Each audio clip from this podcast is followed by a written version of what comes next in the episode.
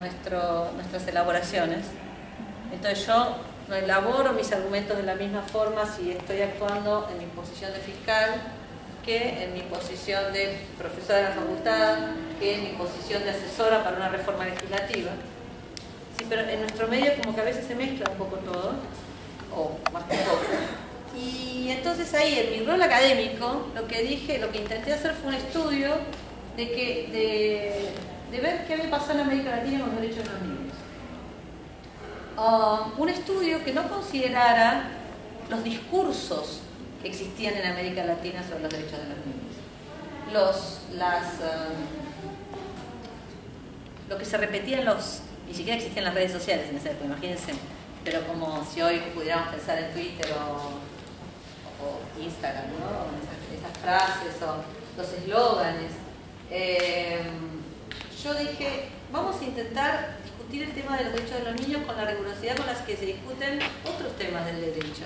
Porque parece como que es tan autoevidentemente claro y bueno la cuestión de los derechos de los niños que no hace falta ninguna integración, no hace falta un sistema teórico eh, eh, como la mía, y va a ser ciertamente ver lo que eh, la estructura de normativa pues, del derecho vigente, ¿sí? En este caso el derecho internacional. No me interesaba eh, a priori eh, comparar o, o, par, dicho, par, eh, que me condicionara la lectura algún autor o alguna perspectiva específica. ¿sí? De todos modos, en derecho de los niños casi no la hay. Entonces, creo que ahora que lo digo, no sé si es porque no, por ausencia o por una decisión consciente de basarme en el corpus juris. Lo cierto es que en, entonces empecé una investigación eh, que fue muy larga, cansadora, muchos momentos eh, quise dejar abandonarla. Eh, y quiero reconocer públicamente a Virginia de Monás que me acompañó en el camino y, a veces cuando yo decía ya está, salió otra sentencia, tengo más ganas de leer. Bueno, insistió y bueno, finalmente se terminó una investigación que lo que hace es, para mí, arrojar luz sobre el contenido de los derechos de los niños eh, expresado en las sentencias de la Corte Interamericana de Derechos Humanos. Um, y a partir de ese contenido vamos a ver un montón de tensiones y cuestiones que eh, creo son eh, súper enriquecedoras para el debate respecto a los derechos de otros grupos, ¿sí? que son destinatarios de protección especial.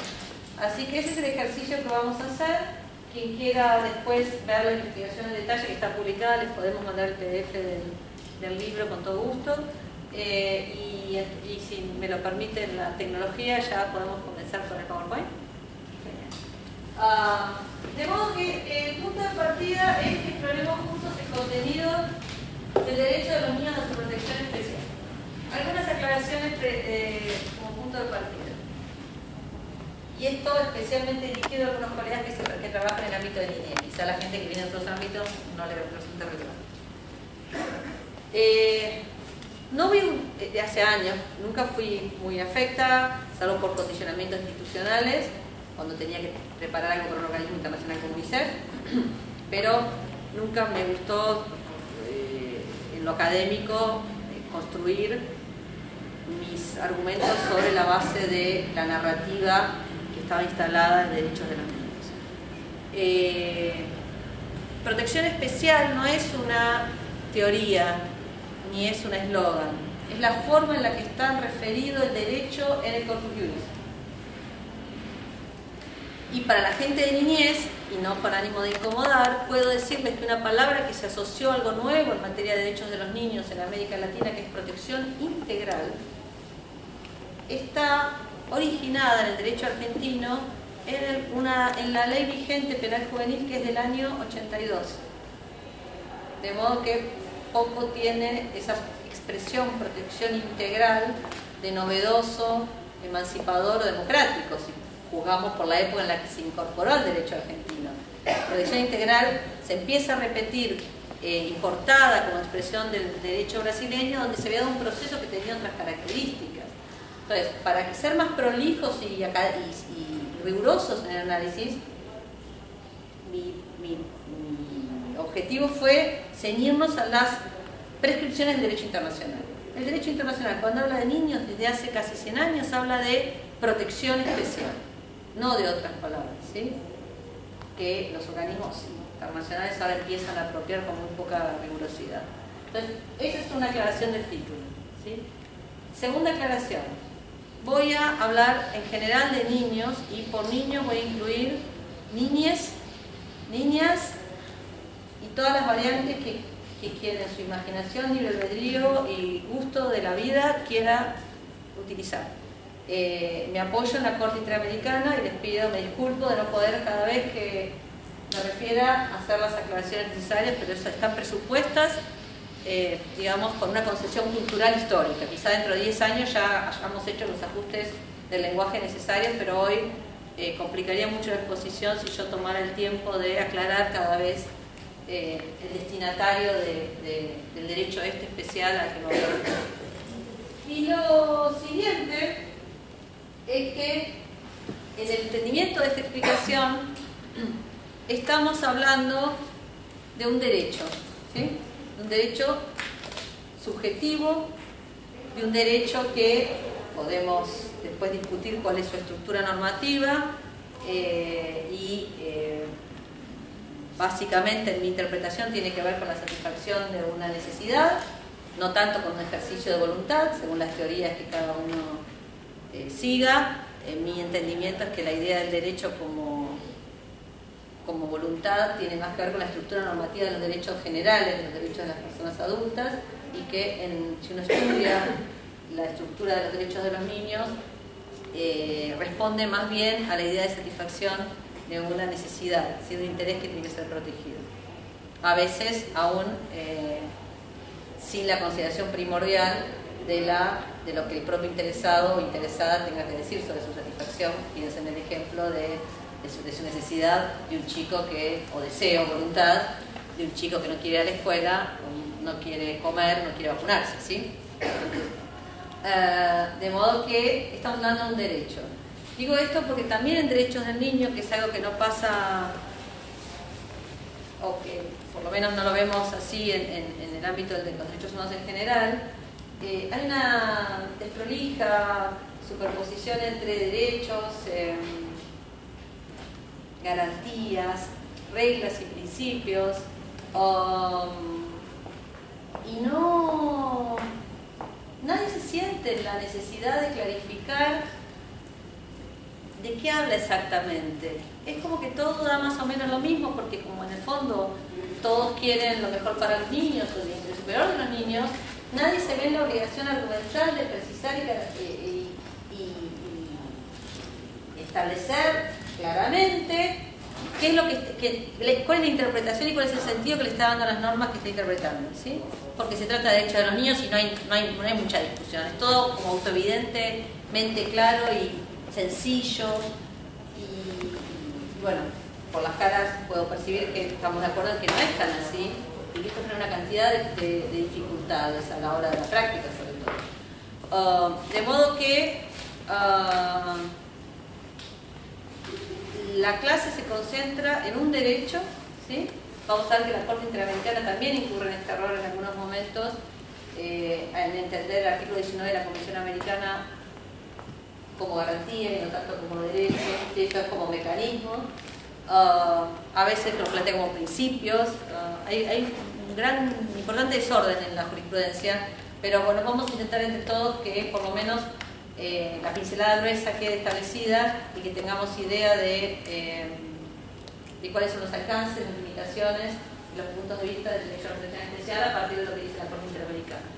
Um,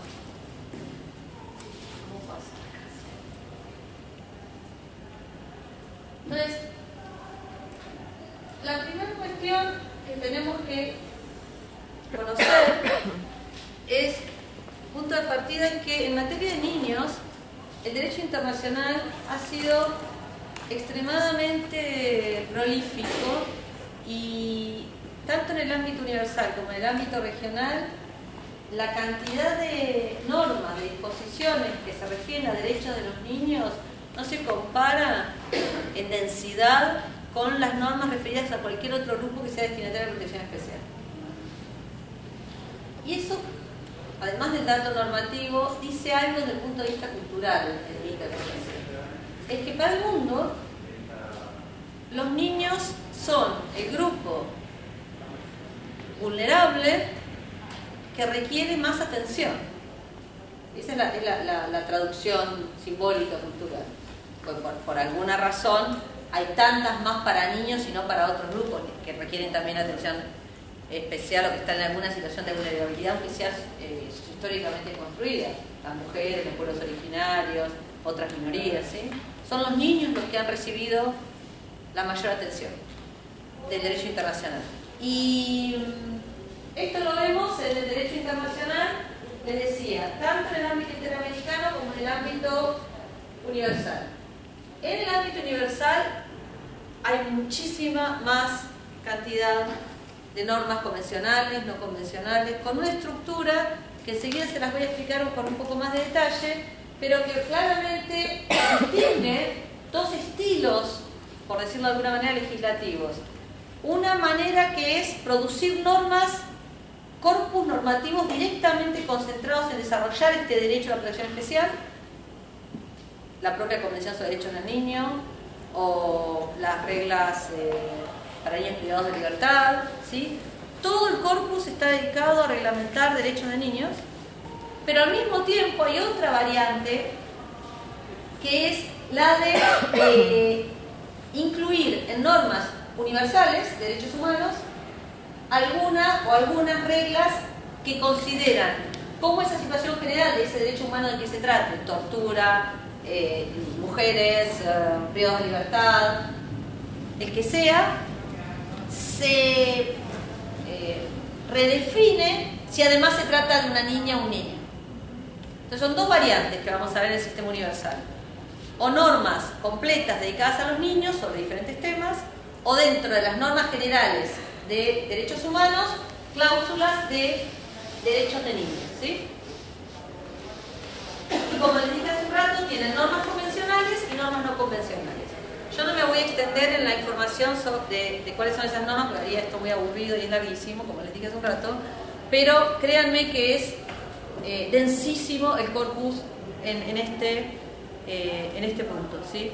Es, eh, es, cierto que es un poco repetitivo, pero si, si ustedes lo leen históricamente, ahora vamos a ver una, una imagen, van a ver cómo, de acuerdo con el principio de progresividad, no agresividad, etcétera, se fue como optimizando la, reglamentación del derecho a la protección especial. En el ámbito interamericano se da un escenario diferente. Hay, bueno, en rigor de derechos humanos de los niños no hay ninguna norma, así específica, solita. Hay cuatro tratados vinculados con niños que no son considerados normas de derechos humanos de niños, ¿sí? que son normas más bien eh, situadas en el orden disciplinar del derecho internacional privado. Y ahí tienen la convención, eh, las, convenciones vinculadas con, bueno, están puestas acá, no sé por qué, pero las pueden buscar, vinculadas con adopción internacional, con la resolución internacional de niños, con conflicto de leyes en materia de adopciones y sobre interpretación de estos tratados que son todas normas que se aprobaron entre los años 80 y 90, en paralelo con la, con la discusión de las normas de derechos de niños, la Convención y otras, pero que tienen una lógica completamente diferente, bien formulada en el derecho internacional privado. ¿Cuáles son las normas de derechos humanos del ámbito interamericano? La norma central es el artículo 19 de la Convención Americana, ¿sí? que lo vamos a ver un ratito. En la propia Convención Americana pueden considerar también el artículo 5.5, que es el que introduce el principio de especialidad en la justicia juvenil. Esto es que un chico menor de edad no tiene que ser tratado como un adulto con justicia penal, uh, con una cantidad de matices que si tenemos tiempo vamos a desarrollar. Y después hay algunas normas singulares que aparecen posteriores en la Convención de, del Protocolo de San Salvador, el desarrollo del artículo 19 agrega algunas cuestiones en el artículo 16 y la Convención de Belén do Pará que introduce la cuestión de género en relación con las uh, niñas. Um, de modo que en el sistema interamericano tenemos pocas normas En el sistema universal vemos que hay muchísimas normas, sin embargo, como ustedes conocen probablemente, el sistema interamericano tiene una ingeniería institucional mucho más eficaz para el amparo de los derechos que el sistema universal. Entonces, saquen conclusiones ya en otros órdenes respecto de estrategias para el avance de los derechos de quien reclama mucho más, mucha mayor regulación sobre un tema y no tiene tanta preocupación por garantizar mecanismos eficaces de garantía expresados en una ingeniería institucional que funciona. Doy un ejemplo local. Mm, cuando finalmente se ultra, eh, se ultra derogó la ley de patronato de menores, una ley muy importante a principios del siglo en la Argentina, digo ultra derogó porque en realidad era una ley local que con la autonomía de la Ciudad de Buenos Aires y con la aprobación de su ley de niñez, que es la ley 114, ya prácticamente la ley no tenía ámbito de aplicación, pero había como un fervor por seguir derogando la ley que ya estaba derogada, entonces eh, estaba muy enojada la gente con la ley esta, entonces se la, se la derogó muchas veces y finalmente se aprobó una ley nacional que es la ley 26.061. Si ustedes leen, ustedes leen la ley 26.061 van a ver que el texto es muy importante, políticamente tuvo una capacidad performativa enorme, tuvo un gran impacto en el interior del país, sobre todo eh, para reconfigurar la institucionalidad que tenía que ver con eh, el orden del Poder Ejecutivo vinculado a los derechos de los niños.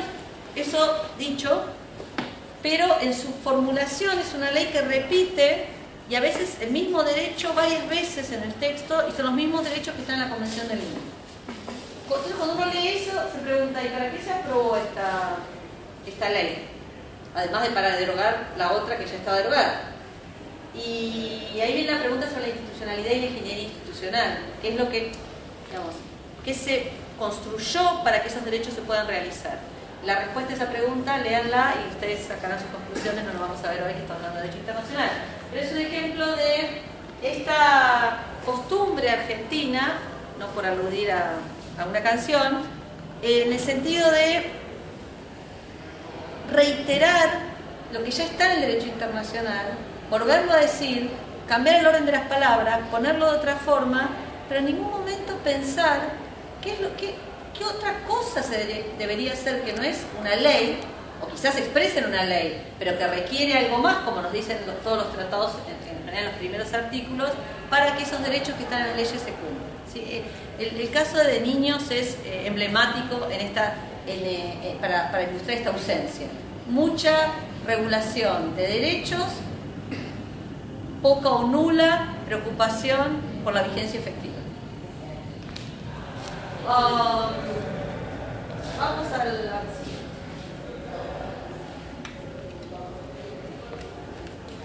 ¿Cómo atrás?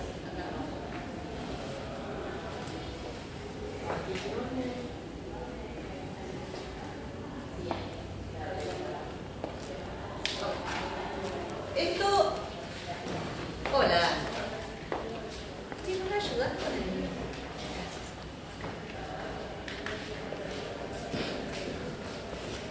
¿Cómo podemos cuál es el contenido de, estos, de, este derecho a la protección especial que está hiperregulado como comenté hace un momento? Ah, tenemos en el ámbito de niñez dos organismos en cada uno de los eh, sistemas. En el orden regional, como les dije también hace un rato, el eh, mecanismo más fuerte de, eh, de mayor intensidad de exigibilidad, que es la Corte Interamericana. Y digo la Corte Interamericana, no digo el sistema interamericano, digo la Corte porque no quiero eh, introducir una discusión respecto del carácter obligatorio no de las decisiones de la Comisión Interamericana. ¿sí? Con la Corte Interamericana está un poco, no está resuelta, pero es un poco más sencilla la argumentación. ¿sí? Ah, y en el orden universal tenemos, no contamos, es un sistema más débil, el más débil posible, que es el mecanismo de informes, hay un comité, un comité específico para la Convención sobre Derechos del Niño, que es el Comité de Derechos del Niño. De modo que tenemos para interpretar y conocer el alcance de los derechos, ¿te podés, ¿dónde se está? Se está Por favor. Entonces tenemos Corte Interamericana, Comité de Derechos del Niño. La investigación se hizo así, focalizada en la Corte Interamericana, pero muchas veces consultando al comité a ver qué, es lo que el comité opinaba sobre algo que había dicho la Corte Interamericana. No consideramos, salvo en algún caso muy específico, en una nota al pie, lo que la Comisión Interamericana haya dicho sobre estas cuestiones, por un entendimiento de que lo que resulta en principio obligatorio para el Estado es, al aceptar la competencia contenciosa de la Corte, es lo que dice ese tribunal. ¿Sí? La Comisión tiene otro, eh, otras características. Ah, y en cuanto al Comité de Derechos del Niño, a partir de lo que dijo la Corte Suprema como organismo eh, rector de la interpretación del tratado en las condiciones de su vigencia, también sin entrar a eh, profundizar en el carácter obligatorio o no de las decisiones o de las, resoluciones y de los informes del comité. De modo que el foco está puesto en la eh, Corte Interamericana. Si yo fuera un poquito más moderna, soy extremadamente antigua, eh, pero bueno, logramos armar con ayuda el PowerPoint. Si tuviera más habilidades tecnológicas, lo que habría que hacer acá es hacer que este, esta imagen lata, ¿sí? Eh, fuera como un corazón. Porque es así, el, corazón del sistema, el, núcleo, es el artículo 19. Está lleno, está hiperregulado el tema, pero lo único que puede, que lo pone en funcionamiento es el artículo 19. No hay, no hay por, no hay otra forma por donde entrar. Un artículo que dice poquito. Dice que todo niño tiene derecho a medidas de protección por su condición de menor requiere de parte de su familia, del Estado. Ahí vemos los tres niveles de obligados. Eh, pero que en general, en los casos de niños, la mayoría de los casos, tienen que ver cuando entra en crisis el primer anillo. Históricamente, no de ahora, de hace 500 años, yo podría mostrarle fallos de ingleses, eh, que son recursos de res corpus, donde se ve como frente a la ausencia de una familia, un abandono material, digamos, o una familia que no está cumpliendo debidamente con el trust, con la confianza que el, el rey delega en el padre, se, el príncipe se subroga otra vez en esta confianza que ha fracasado y vuelve a, recupera su eh, obligación de uh, se hace cargo de su obligación de cuidado hacia ese niño cuyos representantes naturales no están, no, están realizando de manera adecuada. Esto es muy antiguo, ¿sí? pero el derecho internacional esta es la fórmula que se usa en el fondo para decir lo mismo. Y los casos problemáticos son en general los casos donde hay ausencia o hay alguna dificultad en la satisfacción de los derechos que, por ejemplo, Ernesto Garzón Valdés va a llamar el coto vedado, los derechos esenciales, que naturalmente, o probablemente en los casos de la mayoría de las personas y de todos nosotros casi con certeza, fueron satisfechos por nuestra familia de origen. Cuando esta familia no puede garantizar estos derechos, ni la comunidad, y sobre todo nuestro ámbito cultural, que no tenemos, eh, como en otras partes del mundo, una eh, prácticas comunitarias que determinan que cuando una familia no funciona es la comunidad la que se hace cargo de un niño, que esto pasa en, otras, en otros pueblos, entonces automáticamente es el Estado el que está obligado a subrogarse en la obligación eh, parental, familiar y garantizar estos derechos del coto vedado, que son, este núcleo duro de derechos, Silena Garzón Valdés, eh, en sus dos artículos de la revista Doxa sobre paternalismo justificado, son estos derechos que no son, son derechos de protección que no son transables por derechos de libertad, por decirlo de una manera hiper resumida. ¿sí? Ah, vamos con la siguiente. El otro concepto clave para entender el, el argumento de esta clase es eh, una definición de la Corte Interamericana de Derechos Humanos en la primera sentencia en la que interpretó este artículo 19, que es el sentido que le da la expresión corpus juris. La Corte Interamericana en la sentencia Villarán Morales, que es esta primera sentencia, va a decir esto, Sebastián, por favor, si puede leer. Tanto la Convención Americana como la Convención sobre los Derechos del Niño forman parte de un muy comprensivo corpus juris internacional de protección de los niños que debe servir a esta Corte para fijar el contenido y los alcances de la disposición general definida en el artículo 19 de la Convención Americana. Eh, fíjense que en ese párrafo, que es trascendental, la Corte Interamericana lo que hace es conectar al sistema universal con el sistema regional. Entonces dice, los internacionalistas presentes me corrigen si me equivoco, pero en rigor para mí lo que hizo el tribunal no fue más que aplicar la Convención de Viena, ¿sí? y en definitiva aplicó esas reglas para, como no le alcanzaba con el artículo 19, porque dice medidas especiales de protección y no dice más. Y no había otras normas en el sistema interamericano, salvo estas normas de derecho internacional privado, que para la Corte Interamericana no existen. Eso es una rareza histórica. Entonces, la Corte Interamericana dice, para entender de qué se tratan los derechos de los niños de, de los que me habla el artículo 19, tengo que ir al sistema universal. Es una novedad, porque la Corte Interamericana no puede interpretar normas del sistema universal. Entonces, tenemos estos dos eh, conceptos fuertes. Corpus Juris, amplio Corpus Juris de la Corte Interamericana de protección de derechos de niños y derecho de los niños a su protección especial, artículo 19. Con estas dos nociones se construye eh, toda la jurisprudencia a partir del desarrollo de estas dos, de estas dos ideas toda la jurisprudencia posterior del tribunal. Y es lo que, lo que está puesto ahí. Entonces, ¿qué quiero que vean acá?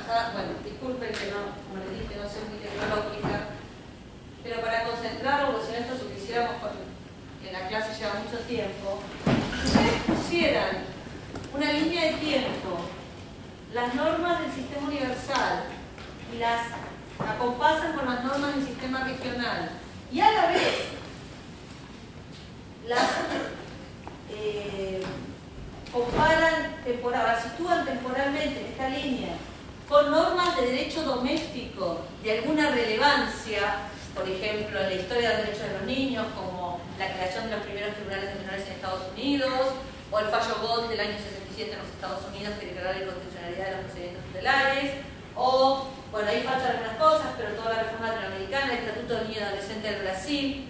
Esto es, si ustedes ubican normas universales, normas regionales y derecho doméstico, van a ver cómo se fue construyendo el corpus juris robusto del que les hablé y cómo es que la Corte Interamericana llega a decir lo que dice. La Corte no lo explicita, pero lo que es evidente cuando la Corte se tiene que pronunciar en este primer caso Villarán Morales, que es del año 99. ¿En qué año se aprobó la Convención Americana? 98. Convención Americana de Derechos Humanos.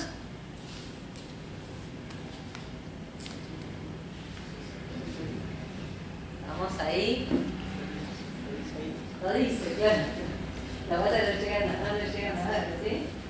La Convención Americana es del año 69. La Convención sobre Derechos del Niño, aprobada, después los países la ratificaron, dicen que una época fueron décadas muy, muy complicadas para América Latina. La Convención sobre Derechos del Niño en el año 89. Y la primera sentencia que habla de derechos del niño en la Corte Interamericana es del año 99, 30 años después de que se hubiera aprobado la Convención Americana. O sea que se aprobó y a nadie se le ocurrió litigar casos de niños, o la Corte no veía que en las matanzas y en las sentencias que salían había niños, estaban completamente invisibilizados.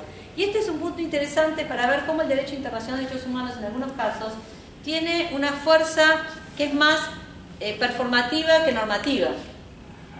La Convención sobre Derechos del Niño, solo ese tratado, es un tratado bastante débil, ambiguo, um, que se puede interpretar tal cual de muchas maneras, por eso todo el mundo lo firmó, si no, no hubiera sido tan ampliamente ratificado, con unas reservas que van en contra del objeto y fin del tratado, etc.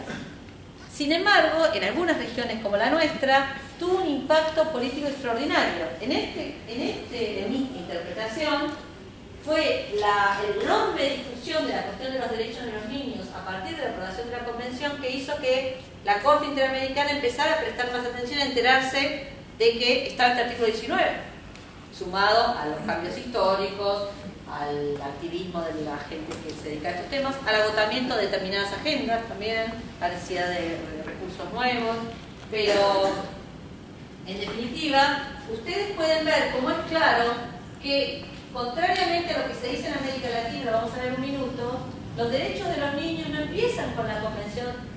Miren, acá tienen normas del año 24, la primera declaración de Ginebra, ¿sí? Hay normas anteriores de la OIT del año 21, de la época 19-21, de la época de la ley de de menores. La OIT ya sacaba normas sobre niños trabajadores que expresan derecho a la protección especial. Uh, protección de mujeres embarazadas o lactantes, que claramente no estaban pensadas como derecho de la mujer lactante o embarazada, sino como protección del no nacido o del niño que acaba de nacer.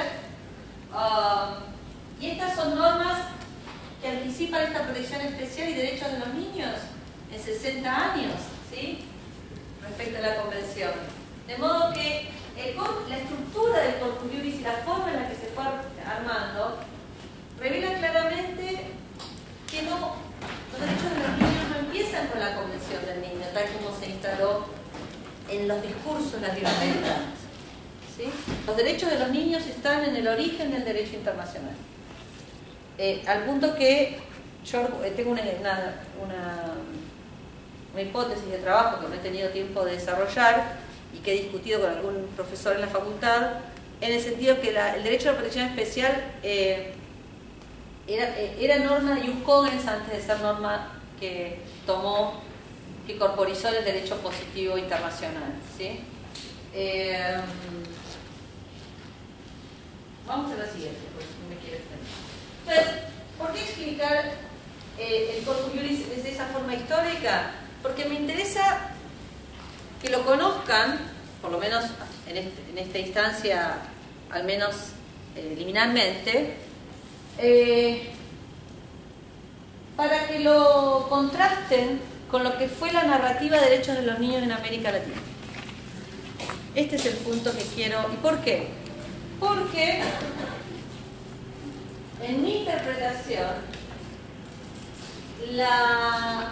en América Latina pasó algo no reconocido, que no se advierte en otras partes del mundo, ni desarrollado, ni subdesarrollado o en desarrollo, ni en África, ni en sudeste asiático, ni en la América anglosajona, ni en, el Reino Unido, o la Europa continental, Europa del Este.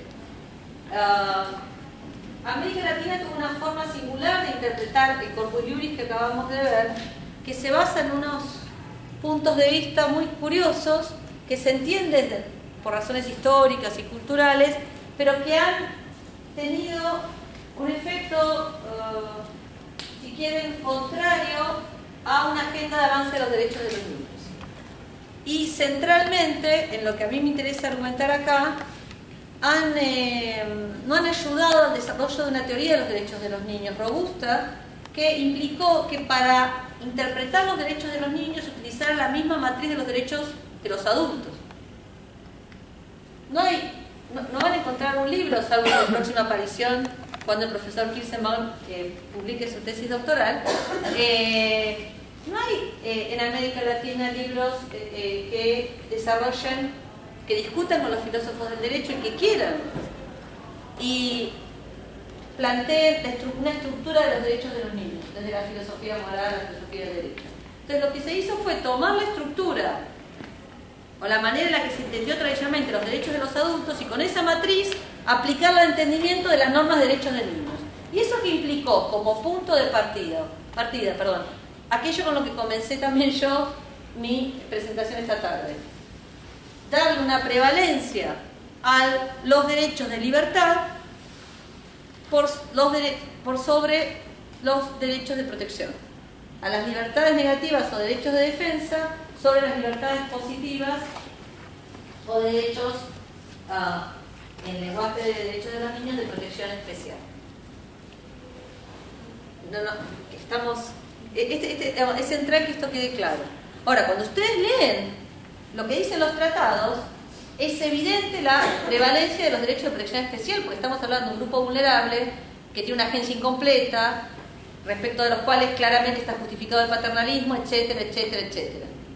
Sin embargo, cuando vemos lo que en América Latina se dijo de esos tratados y vemos el énfasis que ha habido en determinados temas, lo que vemos es que el niño es puesto par conditio con el adulto. Parte de las dificultades que hubo y como quedó redactado el artículo 26, sobre todo en la parte final, más allá de las, buenas intenciones de los legisladores y de las redactoras, tiene que ver con esta eh, conversación que no se termina de, que no profundice y que no resuelve. ¿sí? Que no tenemos claro qué idea tenemos de los niños. Entonces no sabemos si son adultos, chiquitos, eh, si son unas personas que tienen unas características singulares que entonces necesitan una, una protección de derechos singular, como dicen varios autores, la, la, la, infancia o la niñez es una enfermedad que se cura con el tiempo. ¿sí? ¿Cuál es esa la idea que nosotros tenemos de, de, Porque el punto es que si no aseguramos los derechos de protección especial no se va a curar porque nunca va a poder llegar a ser adulto siquiera, si fuera esa la interpretación. De modo que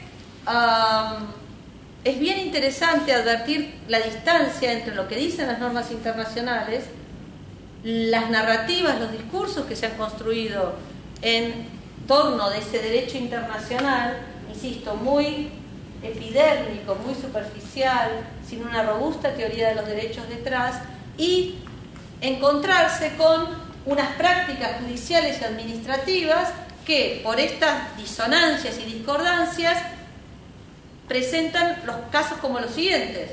Un niño en una situación, en, perdón, en situación de calle, se los voy a complicar un poquito más. Una niña en situación de calle, embarazada y con alguna enfermedad grave de transmisión sexual, con una adicción, para complejizar el caso, a la pasta base, que según alguna información también está inmersa en una red de, trata.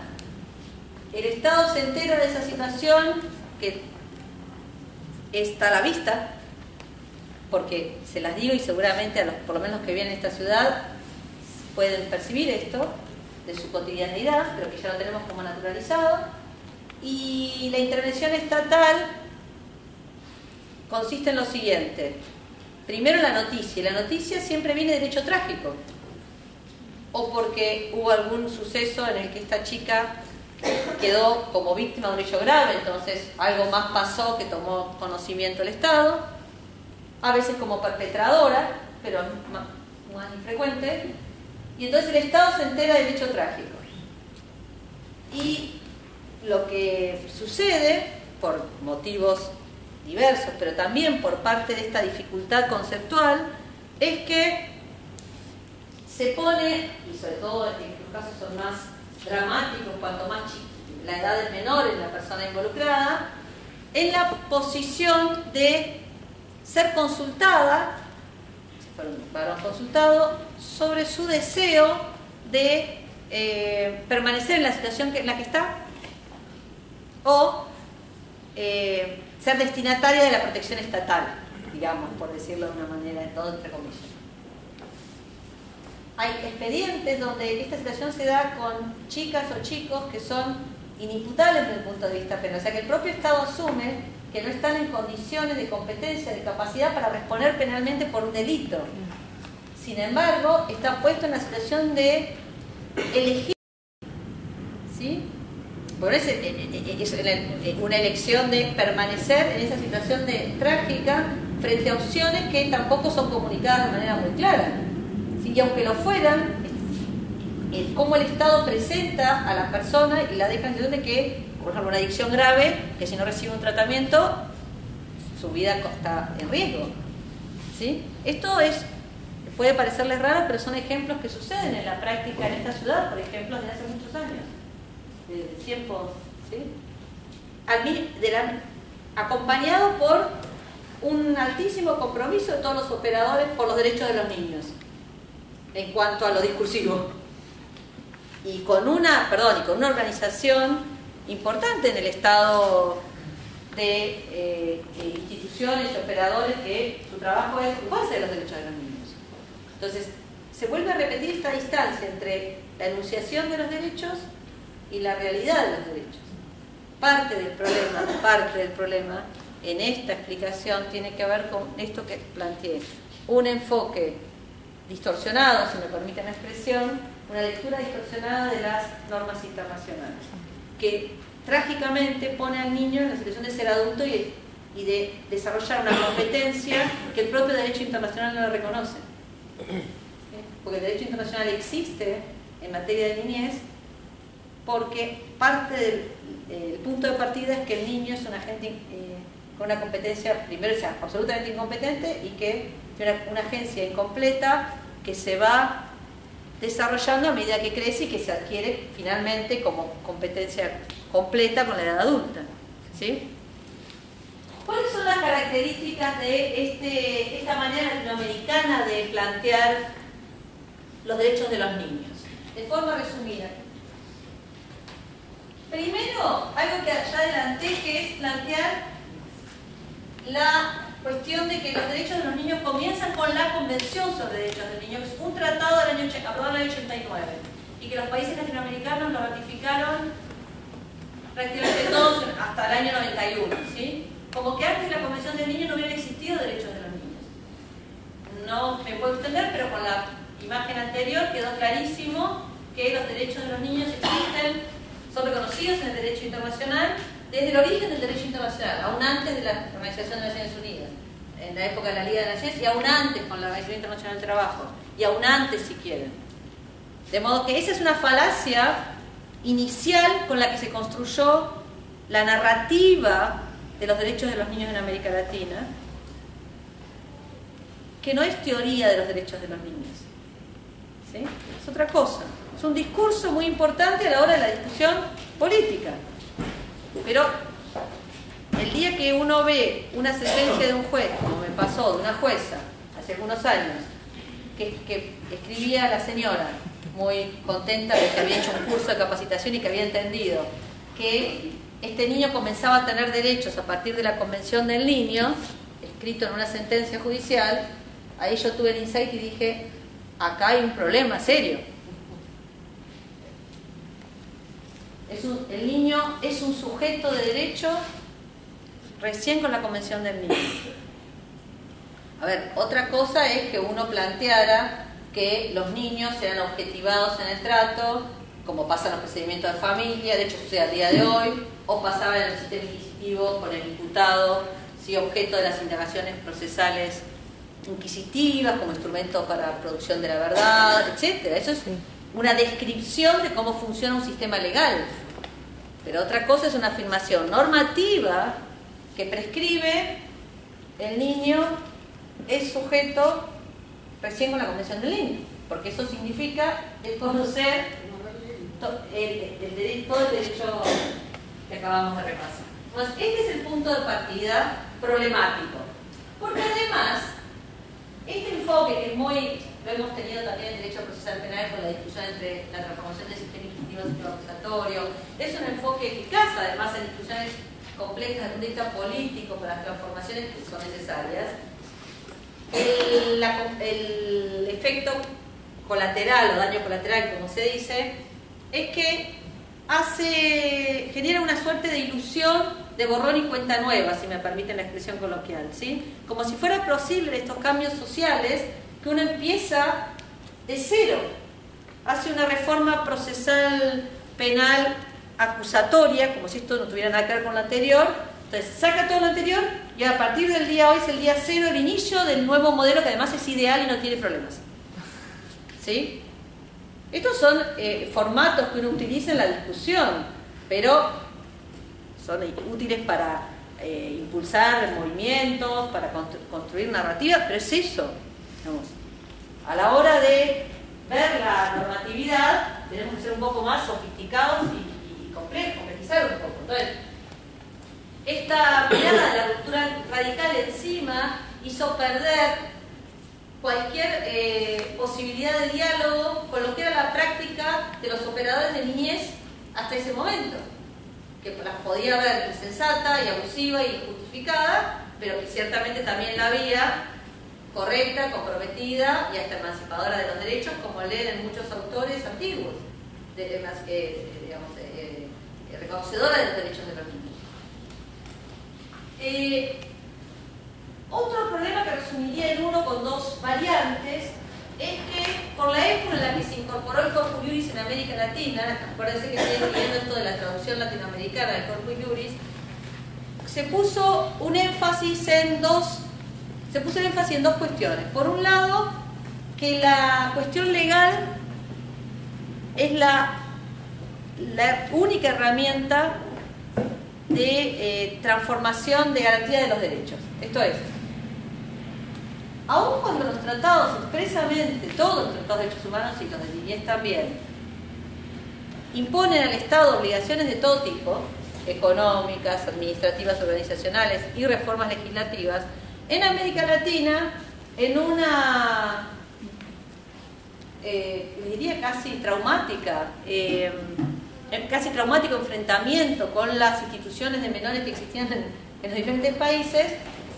se planteó que la cuestión de la reforma legal era lo central. Y se puso poco ningún énfasis en las transformaciones estructurales e institucionales. Entonces, en prácticamente todos los países se cambió, todos, incluida la Argentina a nivel federal en, algunos temas y, y a nivel provincial en casi todos, se transformó la legalidad esto es, se transformó la condición jurídica de la niñez, pero no se realizaron transformaciones significativas en la institucionalidad necesaria para aplicar esa nueva legalidad. Voy a solo dar un ejemplo penal, pero que es mi, especialidad. Todas las leyes latinoamericanas establecen lo que dice el Corpus que, que hay que prevenir el delito, que sea un delito de un menor hay que utilizar justicia restaurativa, si no funciona la justicia restaurativa, esto es la mediación, conciliación, hay que utilizar formas eh, simplificadas o menos complejas que el juicio penal, suspensión a pruebas, principio de oportunidad arreglado, etc. Y si se hace el juicio penal, continuar con estas alternativas a lo largo del, del juicio y si hay condena penal aún así, intentar sanciones no privativas de libertad y ya cuando les diría el hecho es gravísimo y nada de esto funcionó, recién ahí aplicar una sanción privativa de libertad por un tiempo muy breve. Esto es lo que exige el derecho internacional. Todas las leyes latinoamericanas dicen eso, con una coma más, con un punto y coma menos, con las comillitas, son todas copiadas, todas tienen la misma matriz. ¿Sí? ¿Ustedes qué piensan, los que no se dedican a la justicia juvenil? que, porque esto es más o menos como la Disney, la descripción de Disneylandia de los niños delincuentes, ¿sí? Como una ciudad de los niños tendría que tener también una parte eh, para, realmente si no es niño delincuente y un sistema le garantiza eso, que termine la reintegración social, parece que está, bien pensado. ¿Qué país tiene? Ustedes le pueden decir a un chico que conocen que comete delitos, que acá nuestro colega conoce, allá hay otro, conocen bastante niños delincuentes, eh, que entonces el chico le dice, ¿y che, en qué país eh, te parece que yo me podría ir a vivir? Porque viste que acá está complicado, no sé. Porque yo me leí las leyes por internet de todos los países.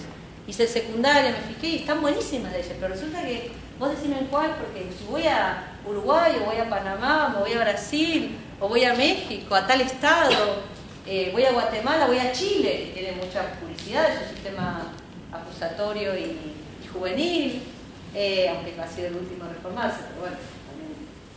Eh, ¿A cuál voy, doctor? ¿Y por qué dice que no? Porque la ley está, la leyó el chico. ¿Es mentira la ley?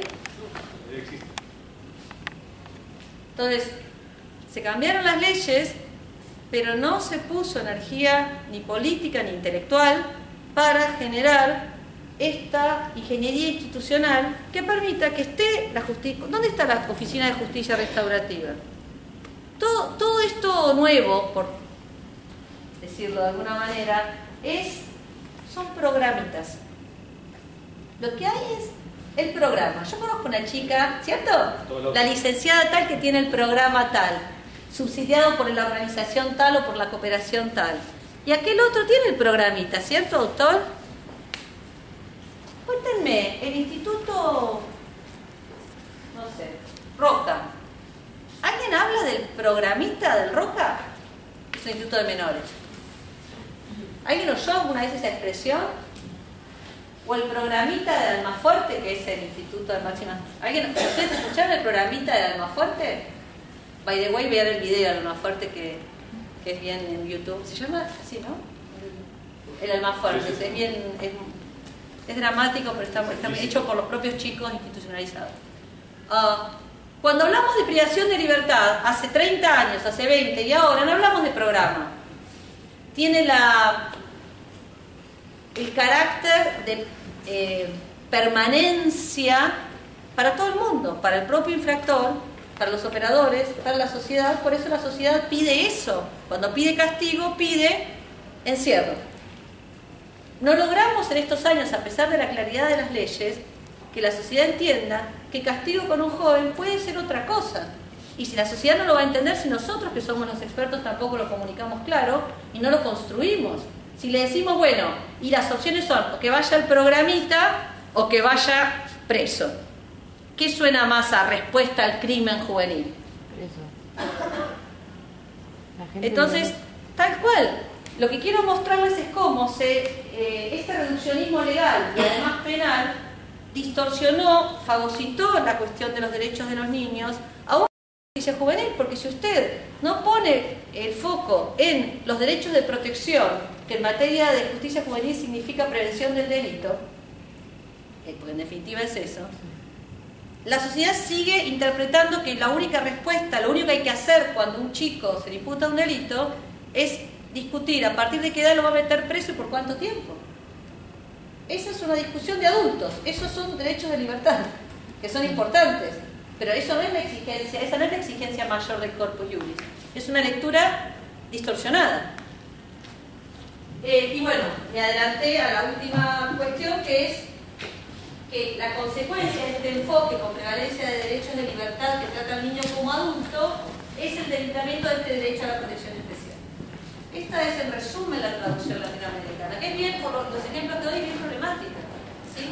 Entonces, quiero que veamos a partir de ahora, estos son los tratados del ámbito interamericano que les cuento que son tratados, ¿eh? no es derecho, no, son, no es soft law. Son convenciones interamericanas, pero es muy interesante porque la Corte Interamericana no las utiliza. Tiene definiciones de edades de niños, es como que no están escritas. Miren lo que es el impacto de un tratado que se ¿sí? pero no, me quiero detener en esto.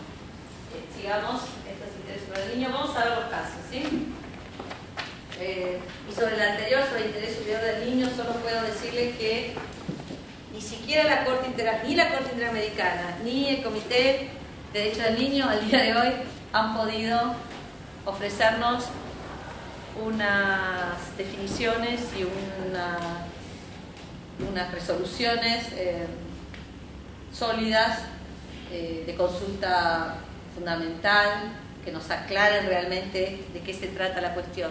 El propio Comité de Derechos del Niño en su observación general sobre el tema dice, eh, y esto corrobora la preocupación que tenemos con los colegas eh, sobre la debilidad de la teoría de los derechos de los niños, que el interés superior del niño es a la vez una, una regla hermenéutica, No, primero dice esto, dice que es un concepto triple que es un derecho, o sea, hay un derecho al interés superior del niño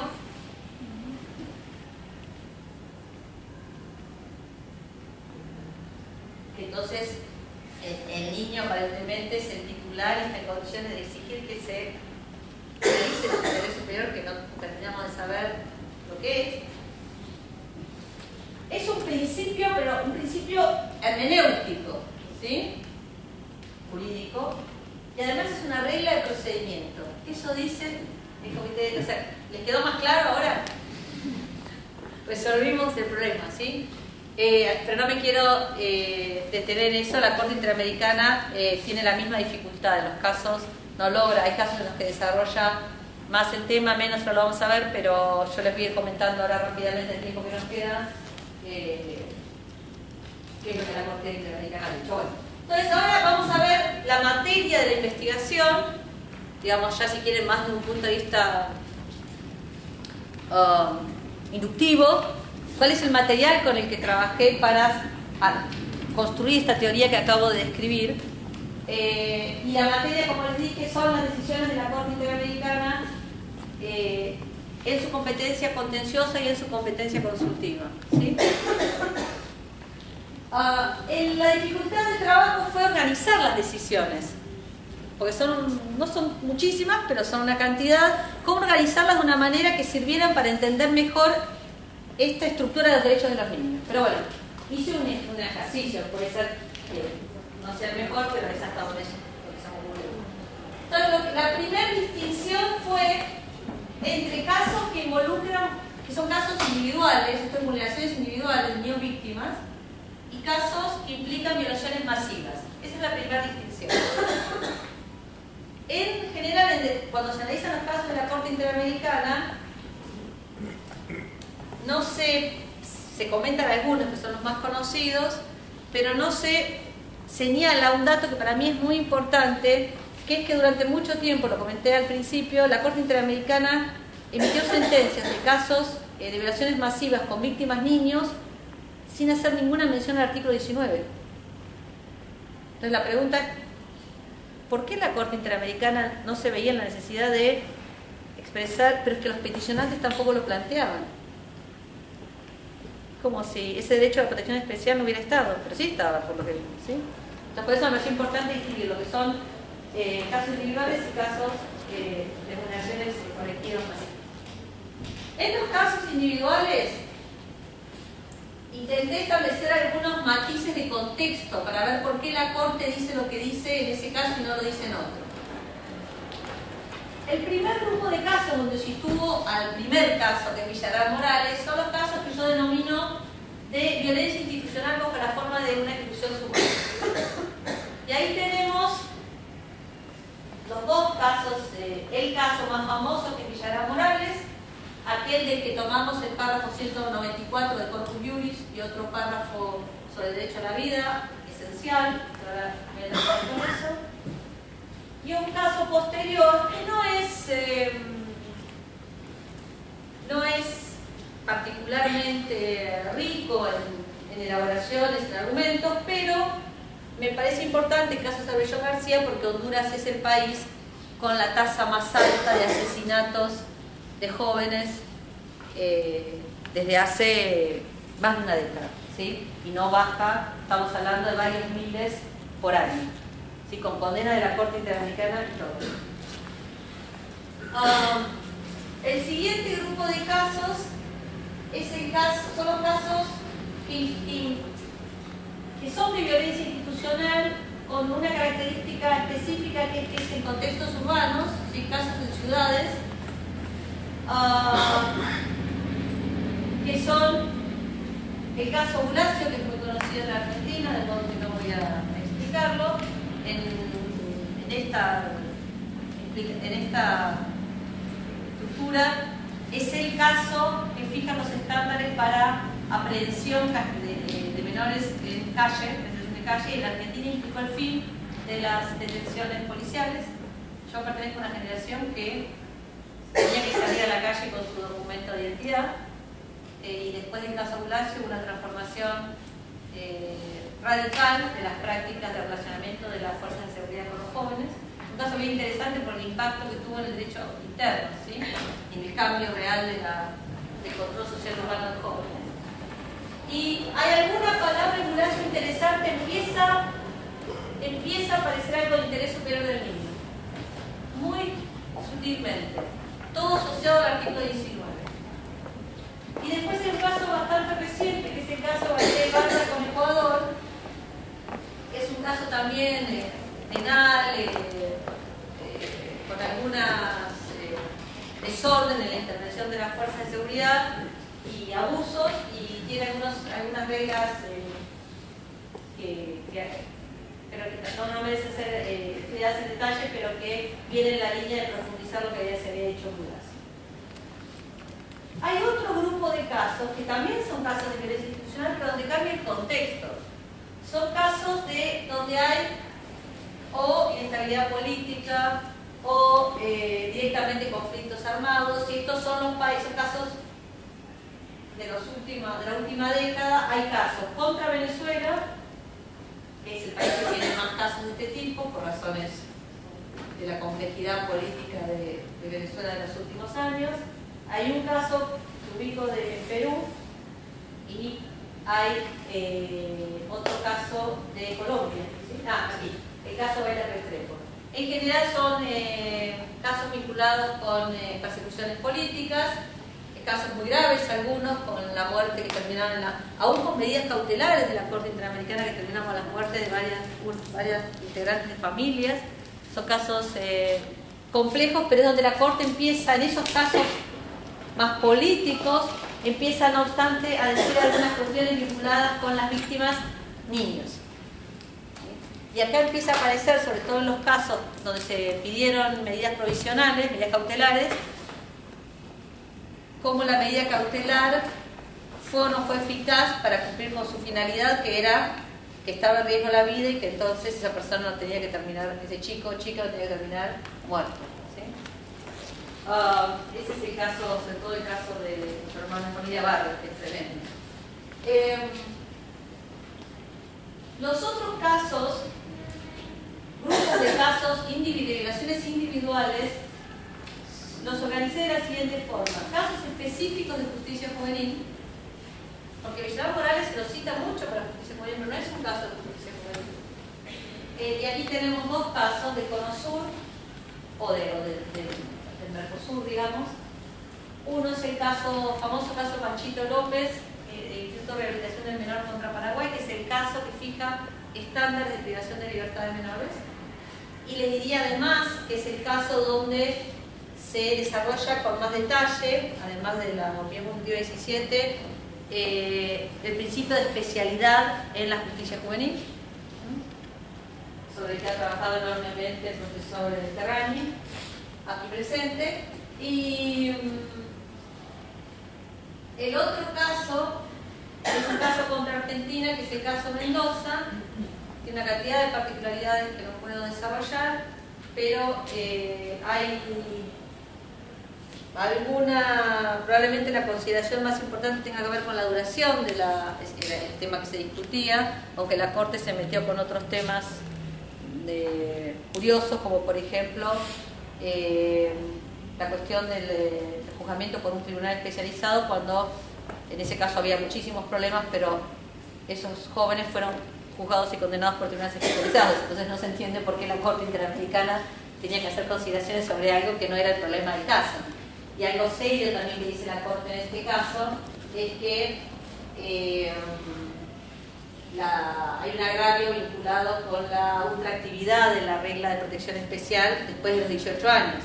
Y recuerdan aquí que antes de la reforma, no del Código Civil y Comercial, sino de la ley que modificó el Código Civil anterior, que redujo la mayoría de edad de 21 a 18 años, el efecto que tuvo en materia penal juvenil fue que muchos jóvenes que estaban alojados en instituciones de menores, porque la ley lo habilitaba hasta los 21 años, fueron transferidos automáticamente a instituciones de adultos.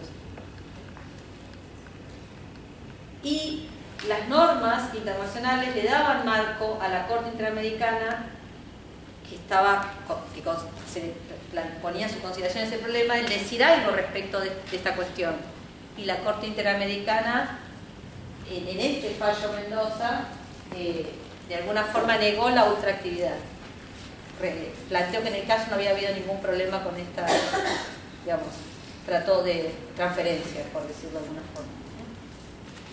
¿eh?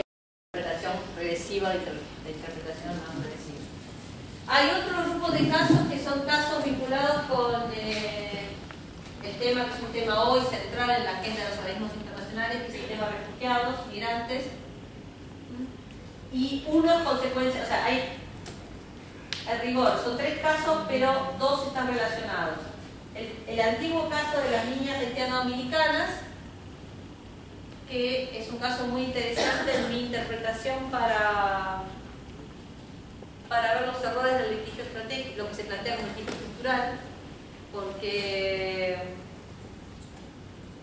fue tan poco feliz el litigio en ese caso que hubo otra sentencia posterior que es personas dominicanas y expulsadas, expulsadas como consecuencia de la reacción que en ese país generó la primera sentencia de la Corte Interamericana, expresada en una sentencia de la Corte Suprema, por algún voto, debo decirlo, de disidencia, pero bueno, la mayoría resolvió poner en situación de apatridia a todas las personas eh, que eran haitiano-dominicanas, miles de personas, como consecuencia de la primera sentencia. Entonces esto, cuando uno plantea el litigio ante el sistema interamericano, también tiene que ponderar el contexto, ¿no? Ah, hay una tercera sentencia que es una familia, la familia Pacheco Tineo, que fueron expulsados de Bolivia en un proceso bien eh, que desconoció cantidad de derechos eh, como refugiados y de normas internacionales, pero que desarrolla especialmente la situación de los niños y el trauma que eh, sufrieron por estos procedimientos. Y creo que con esto terminamos los casos individuales. hay un grupo de casos que son casos de violencia de género dentro de la famosa sentencia Campo Algodonero, que es una, una sentencia de niñas, sin embargo, había algunas víctimas niñas y la Corte se tomó el trabajo de señalarlo, pero les diría que el caso emblemático donde la Corte más desarrolla los derechos de las niñas víctimas de delitos sexuales, pero además miembros de, son vulnerabilidades acumuladas, ¿sí? de pueblos originarios, es el caso Rosendo Cantú caso muy importante, está muy bien trabajada la sentencia. Eh, y, diría que el caso Belifranco es un caso de un gravísimo, tremendo, de contra una mujer joven, una niña, eh, adolescente, se sostiene sobre los argumentos que la Corte plantea por Sendo Cantú, ah, y hay un caso reciente, muy reciente, de mayo de este año, eh, que es un caso muy interesante, también de abuso sexual intrafamiliar, eh, pero que plantea la peculiaridad, el sistema es una novedad, el perpetrador era, es el padre de la niña, que era una persona, es una persona, o era en ese momento, muy poderosa políticamente en el país, que es juzgada por un jurado y eh, eximida responsabilidad. En un proceso en el que la niña fue sometida, eh, revictimizada cuantas veces como ustedes no pueden imaginarse. Entonces es bien interesante para mí por la cuestión de que el perpetrador es una persona poderosa eh, y, eh, o sea, que fue juzgada por un modelo que muchas veces se presenta como un modelo muy moderno y que asegura la justicia de los casos y tiene un montón de consecuencias bien, bien complejas y interesantes para, también para hablar de algunos problemas del sistema acusatorio, etc. Y. Ah, eh, ah quedan eh, individuales. Los casos de Paraguay los, los puse como grupos de casos específicos porque si bien, por ejemplo, Rosendo Cantú era una mujer, una niña, perdón, la sentencia dice mujer muchas veces, es una niña indígena, eh, cuando uno lee la sentencia, por lo menos esa fue mi interpretación, la prevalencia de la argumentación es, sobre, su condición de niña, también perteneciente al género femenino, pero como niña y como y la, cuestión de las vulnerabilidades acumuladas como integrante de un pueblo originario que tampoco hablaba la lengua, eh, entonces esto le dificultó el acceso a la justicia, la lengua, la lengua rural español, uh, pero digamos, el énfasis no está puesto en el, la cuestión de, de, su pertenencia al pueblo originario. En cambio, en estos casos sí, Y eh, son, en realidad son tres casos, pero por razones que no puedo explicarles, de cómo se litigaron los niños víctimas en el primero, como que no hubieran estado. Después aparecen y es, una, es un litigio muy complicado para la visibilización de los niños víctimas, pero finalmente eh, las dos sentencias son sentencias bien interesantes para ver cómo se va configurando esta relación que hemos trabajado con la gran eh, profesora de esta casa y mi querida amiga María Laura Clérico de eh, asociar protecciones especiales con condición de vulnerabilidad. Esa es la, para, para nosotras la, la matriz hermenéutica de la Corte Interamericana. La Corte Interamericana define un grupo como, un grupo como destinatario de protección especial a partir de la definición previa de una situación de vulnerabilidad. Entonces, está la situación de vulnerabilidad que entonces intensifica los deberes estatales hacia ese grupo, por género, por estar bajo la custodia del Estado, por pueblo originario, por lo que fuere, y la Corte entonces construye su o, establece, señala cómo el Estado incumplió sus obligaciones de protección especial respecto de este grupo y en algunos casos, como les digo, de que tiene es destinatario de protecciones acumuladas porque, porque sufre vulneraciones sucesivas y que además le ponen contenido a lo que vamos a ver al final, que es lo que significa la igualdad material, en definitiva, que en las palabras de la Corte Interamericana es el derecho a condiciones de existencia digna. ¿Mm? Um, tenemos unos casos que ya entran en otra lógica jurídica, que son los casos vinculados con conflictos familiares. Hay un caso contra Chile, un caso contra Argentina y un caso contra Guatemala, que es muy reciente eh, el caso contra Chile es un caso que ustedes me podrían decir por qué está hablando del caso Atala, que es un caso, ¿cierto? Me dice que sí, no es que me confundí, me confundo bastante, pero esta vez no. Eh, el caso Atala es un caso de discriminación por orientación sexual, lo conocen, eh, pero fíjense lo que es cómo los litigantes y los que toman las decisiones, que no hay casos no hay una dimensión ontológica de un caso, por decirlo así. Los casos no son un tipo de casos.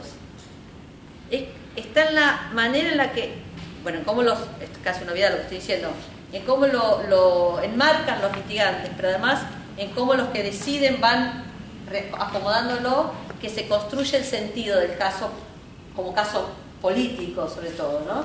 Y Atala era un caso de discriminación por orientación sexual que avanzó en las instancias nacionales sin problemas, porque sin problemas en el sentido de que la, situación eh, se reconocía el derecho a la madre de estar con sus hijas, hasta que la Corte Suprema de Chile decide, um, digamos, entre comillas, eh, agregar un elemento nuevo en la discusión y pone mucho énfasis en el interés superior de las niñas.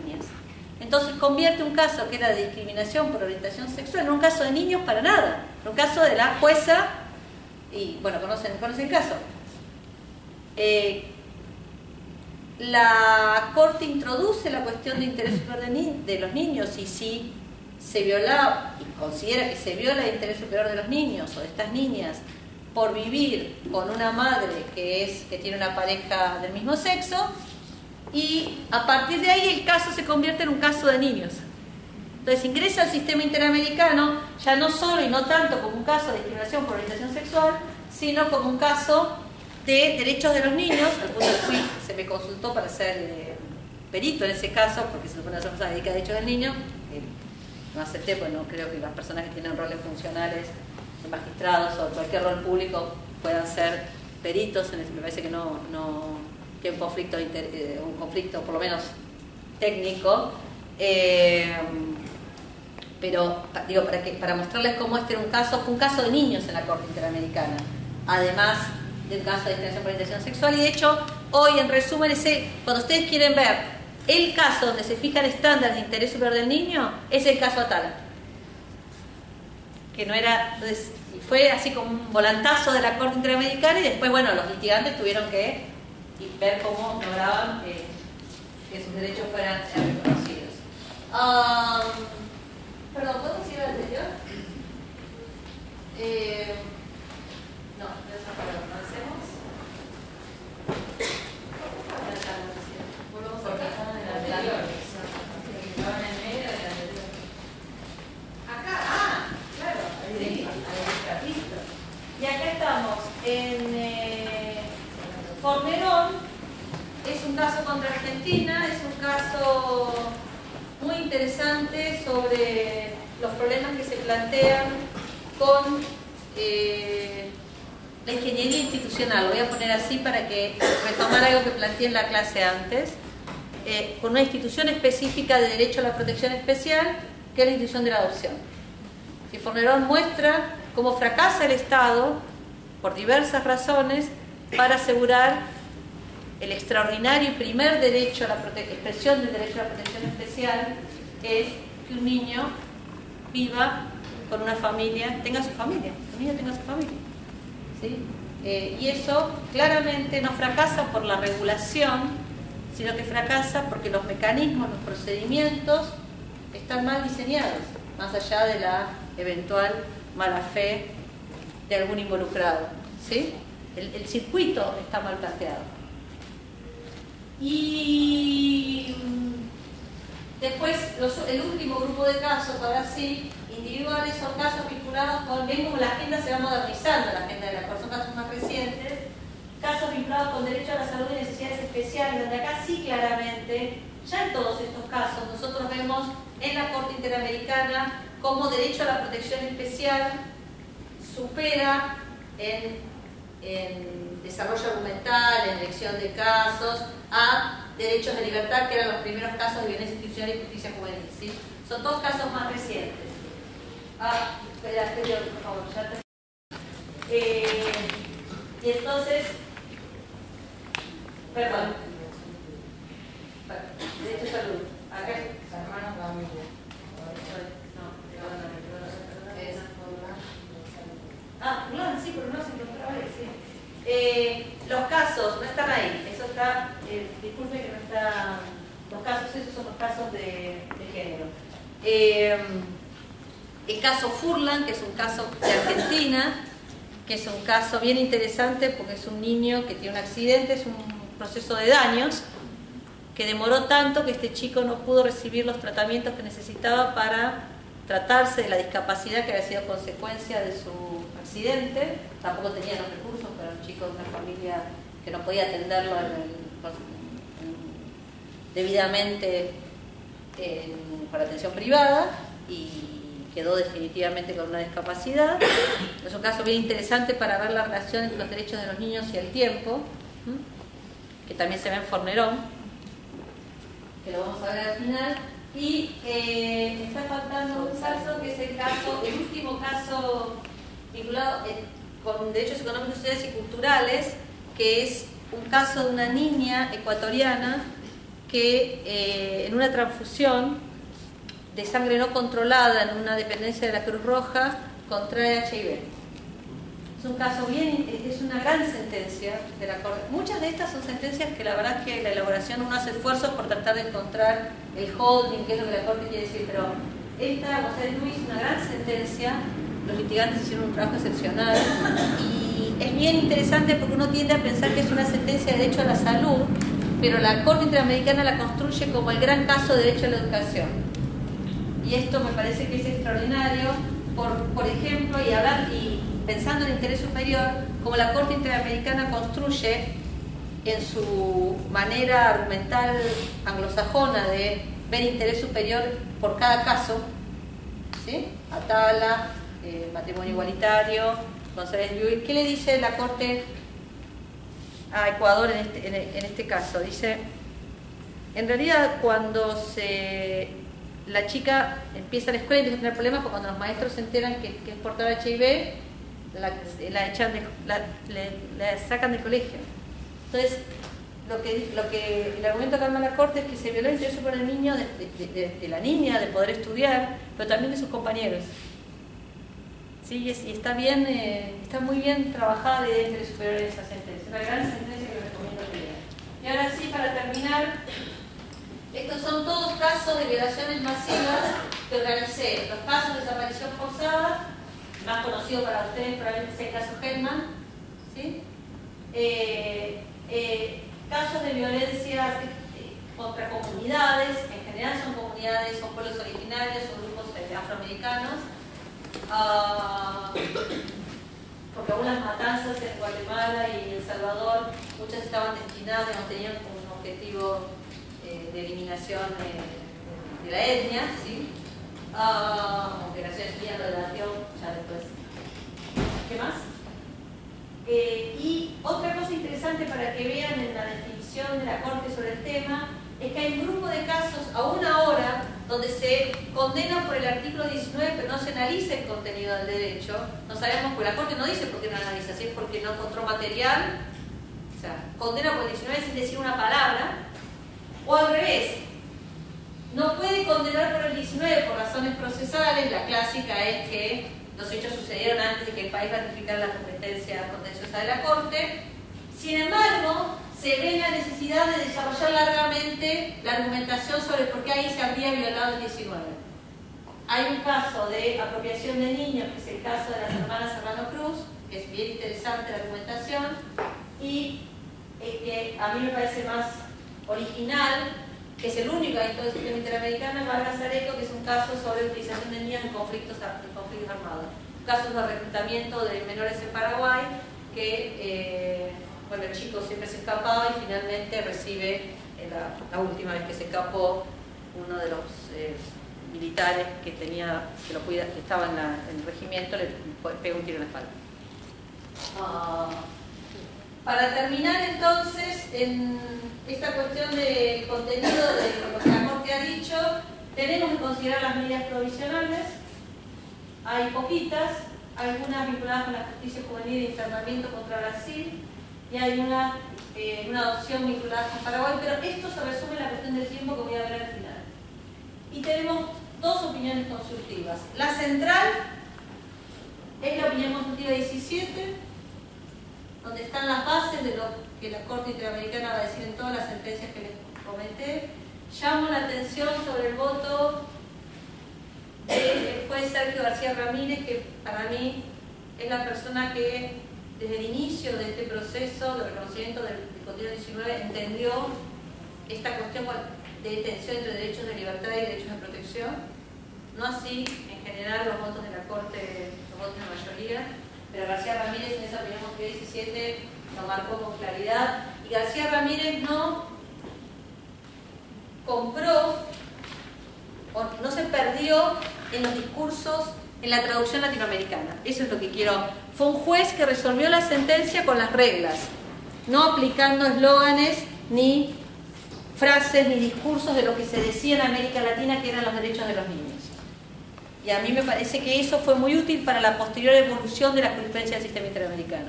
No está explicitado, nadie le dice al, doctor García Ramírez lo que usted señaló en ese voto concurrente, pero si ven todos estos fallos van a ver que fue él el primero que dijo ok, acá se dicen muchas cosas, pero las reglas son estas.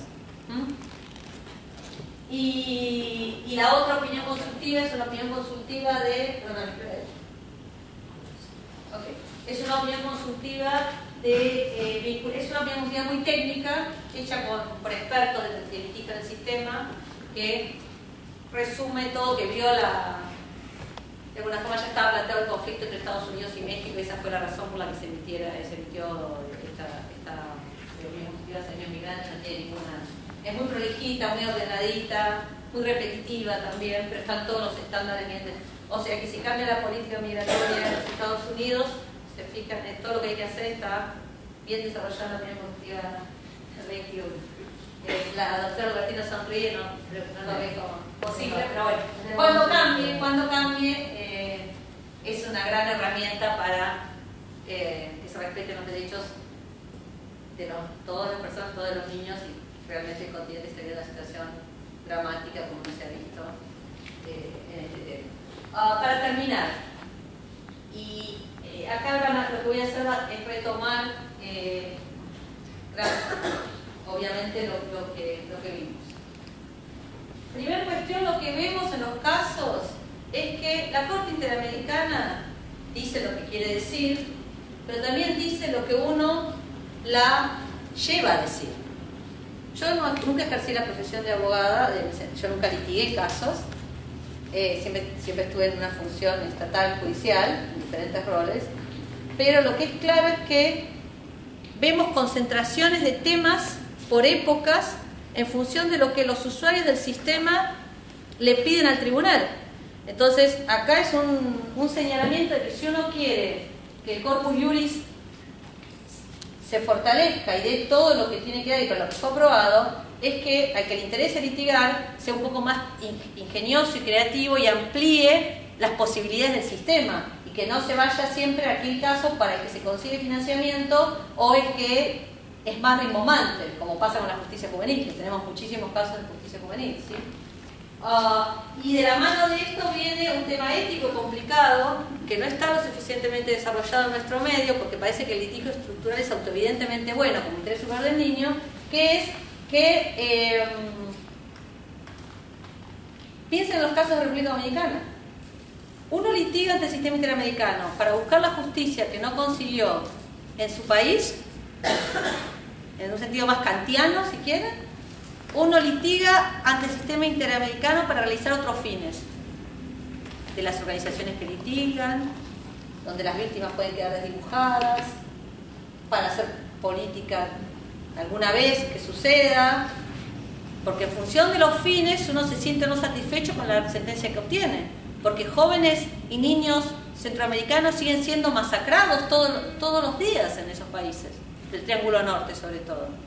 Entonces, ¿tuvo sentido el litigio en el caso Cervellón García o Villarán Morales?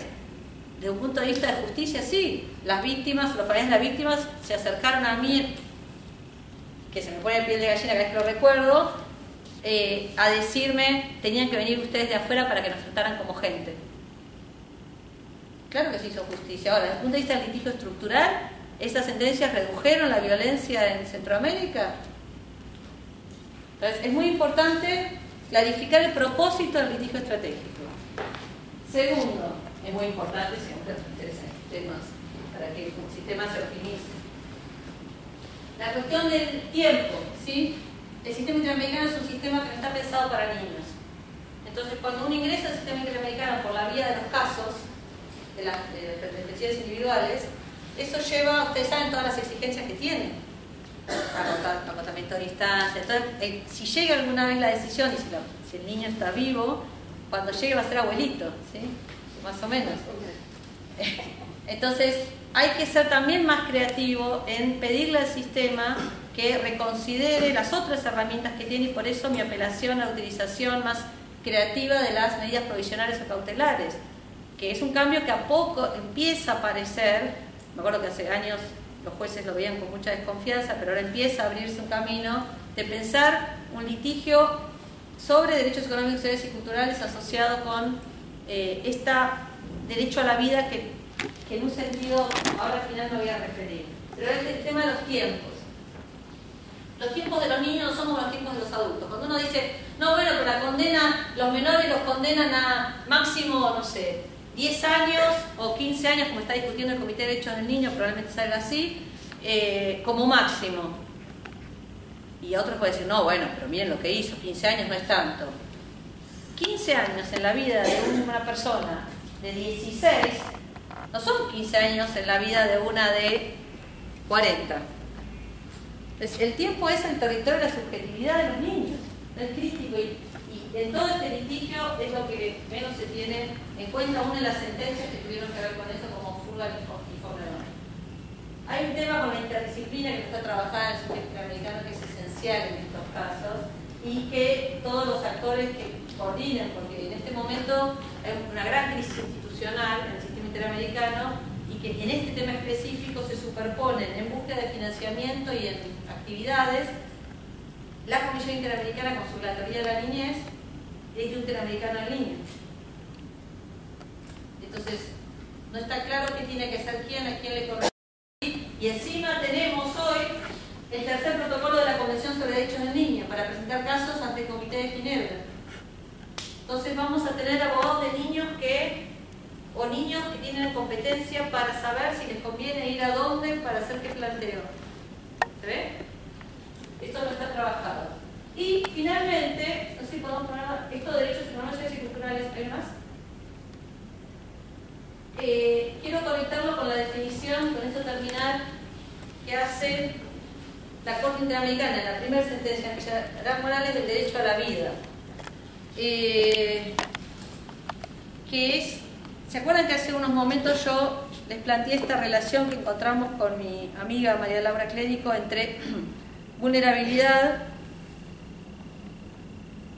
obligaciones de protección especial, ¿sí? deberes estatales libertades positivas y uh, condiciones de vida. ¿De dónde viene esta asociación construida sobre estos tres pilares? Porque en Villa Morales, que fue el primer caso, recuerden que la Corte Interamericana de artículo 19, la Corte dijo algo que para mí cambia. Esto sí, es la única ruptura, si quieren, paradigmática, algo que se ha dicho mucho y banalizado en materia de derechos de niños en América Latina. La única ruptura paradigmática que yo encuentro en la historia de derechos de los niños en el continente está en este párrafo. Eh, ¿Quién lo lee? ¿Alguien de acá? No llegas. ¿Vos llegás? Sí. El derecho a la vida es un derecho humano fundamental, cuyo goce es un requisito para el disfrute de todos los demás derechos humanos. De no ser respetado, todos parecen En razón del carácter fundamental del derecho a la vida, no son admisibles enfoques restrictivos del mismo. En esencia, el derecho fundamental a la vida comprende no solo el derecho de todo ser humano de no ser privado de la vida sino también a que no se le impida el acceso a las condiciones que le garanticen una existencia digna. Los Estados tienen la obligación de garantizar la creación de las condiciones que se requieran para que no se produzcan violaciones de aquel y en particular el deber de impedir que sus agentes atenten contra él. Muchas gracias. Es de este párrafo en el que la Corte hace la vuelta de decir los estados están obligados no solo a asegurar que sus agentes no maten a las personas, grandes o niños, sino además a garantizar condiciones de existencia digna de donde se construye toda la jurisprudencia posterior del tribunal en materia de niñez, mujeres, pueblos originarios, etcétera, que dice condiciones de existencia digna asociada a vulnerabilidad, asociada a protección especial. ¿Sí? Es a partir de este caso, y como ustedes pueden ver, la Corte Interamericana, cuando quiere decir, dice, cuando acá dice garantizar la creación de condiciones, no dice cambiar las leyes. Entonces, claramente la Corte Interamericana está, está pensando en que para el aseguramiento de los derechos humanos en general, la protección especial de los niños, derecho a la vida, de lo que se trata, los mecanismos de garantía tienen que ver con una transformación de las condiciones materiales, pues hablamos de igualdad material, ¿sí? y por eso yo enfatizo tanto la cuestión de la ingeniería institucional. De modo que eh, en este entendimiento también hay una apelación de mi parte al mecanismo procesal, porque cuando ustedes ponderan una medida cautelar el riesgo de vida, decodificado en esta clave, ¿sí? Entonces, ¿qué significa riesgo de vida para un niño? Si su sistema de salud no le atiende una... Si usted no consigue con su prepaga o eh, con un tratamiento, ¿esto meritaría la, la, medida provisional? Porque la Corte Interamericana solo piensa, lo, lo, interpreta para periodistas, ¿sí? Cuando llega la noticia que dice, la amenaza que dice que lo va a matar. Entonces, ¿cómo se, cómo se traduce este estándar de vida, de condiciones de existencia digna, con protección especial y con niños en el sentido de que la vida de los niños y los tiempos de los niños son más rápidos, no, no, no, admiten demoras. ¿sí? Y ustedes tampoco pueden estar cansados ya. Así que gracias por la atención.